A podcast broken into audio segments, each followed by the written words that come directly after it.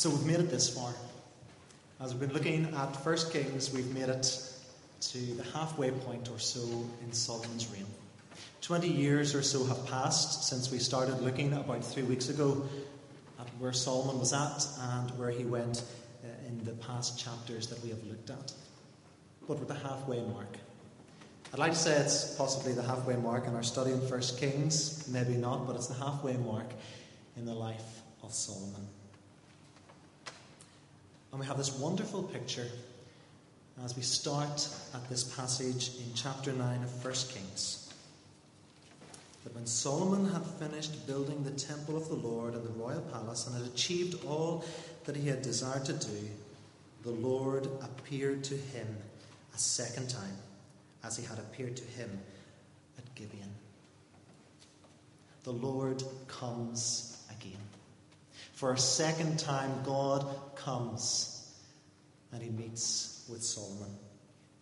1 Kings 3, verses 4 to 5 recount the first encounter with God.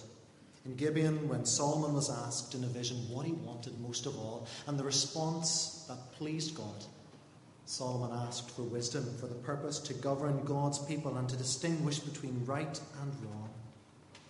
And so we have God coming again.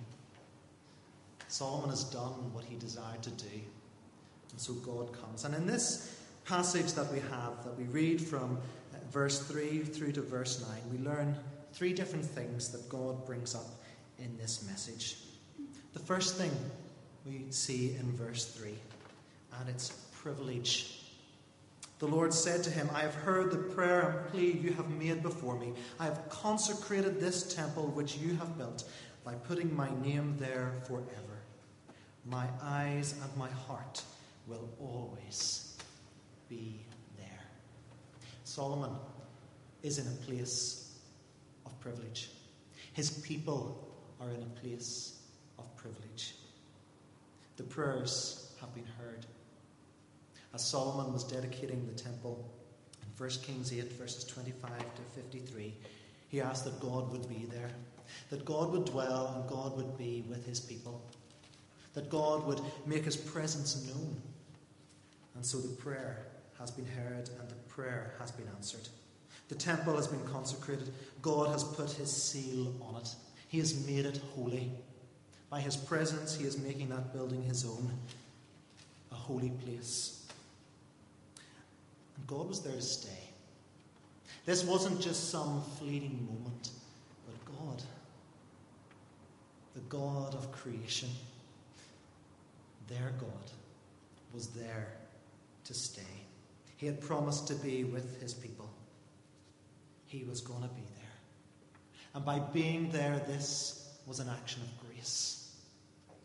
This was God coming down, being in a place with his people, a means of grace by which the people would have access to God's sovereign presence. This is how much God loved his people, that he was going to be there for them, never to leave them. They were in a privileged position because he was their God and they were his people. So we see the privilege in verse 3. We read of assurance in verses 4 to 5. As for you, if you walk before me in integrity of heart and uprightness, as David your father did, and do all I command, and observe my decrees and laws, I will establish your royal throne over Israel forever, as I promised David your father when I said, You shall never fail to have a man on the throne of Israel. And so we are back to God's promise, back to that covenant promise that God had made. He had made to Abraham, Isaac, and Jacob. He had made it to Moses, and he had made it to David. And we think specifically of the promise that he had made to David that there would always be a son on the throne. But God's promises. We looked at it a few weeks ago that God was fulfilling his promises. What he had promised beforehand, the people were now seeing fulfilled as a land of their own, having a place of worship of their own and free from war on every side. But, and there's that little word, but. The promise is there. If Solomon does, Solomon will get. If Solomon meets the requirements and the asking of God to continually to be faithful to him, Solomon will know blessing. But it's not about ritually going through what God had put down in the law. What is God looking for? He says, If you walk before me in integrity of heart and uprightness. It's not about going through the motions. Solomon must have an integrity of heart. Someone who knows God, has God in his life, is faithful to him, so that he will know the blessing that God will have by keeping his promise that the throne will be established over Israel forever. See, Solomon must have a Davidic heart. He must be like his father David. Yes, we can look back on the life of David and we can say, well, David wasn't really a guy you'd want to follow. Look at what he got up to. Yes, look at what he got up to. But look at what he did every time. He sought restoration from God. He sought to be back in that relationship that God desired to have with. And so David knew the promises fulfilled by God because he was a man after God's own heart, having a heart of integrity and uprightness. I was thinking about what a heart of integrity might look like for us today. I don't want to jump too far ahead in how we apply this.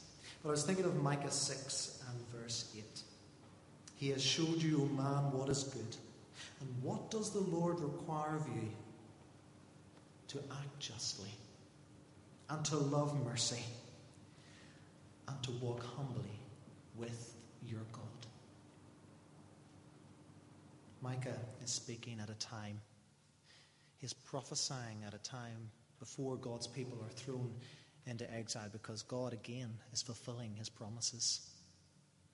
And he's saying, Look, God requires of you, he requires you to be a person who will act justly and will love.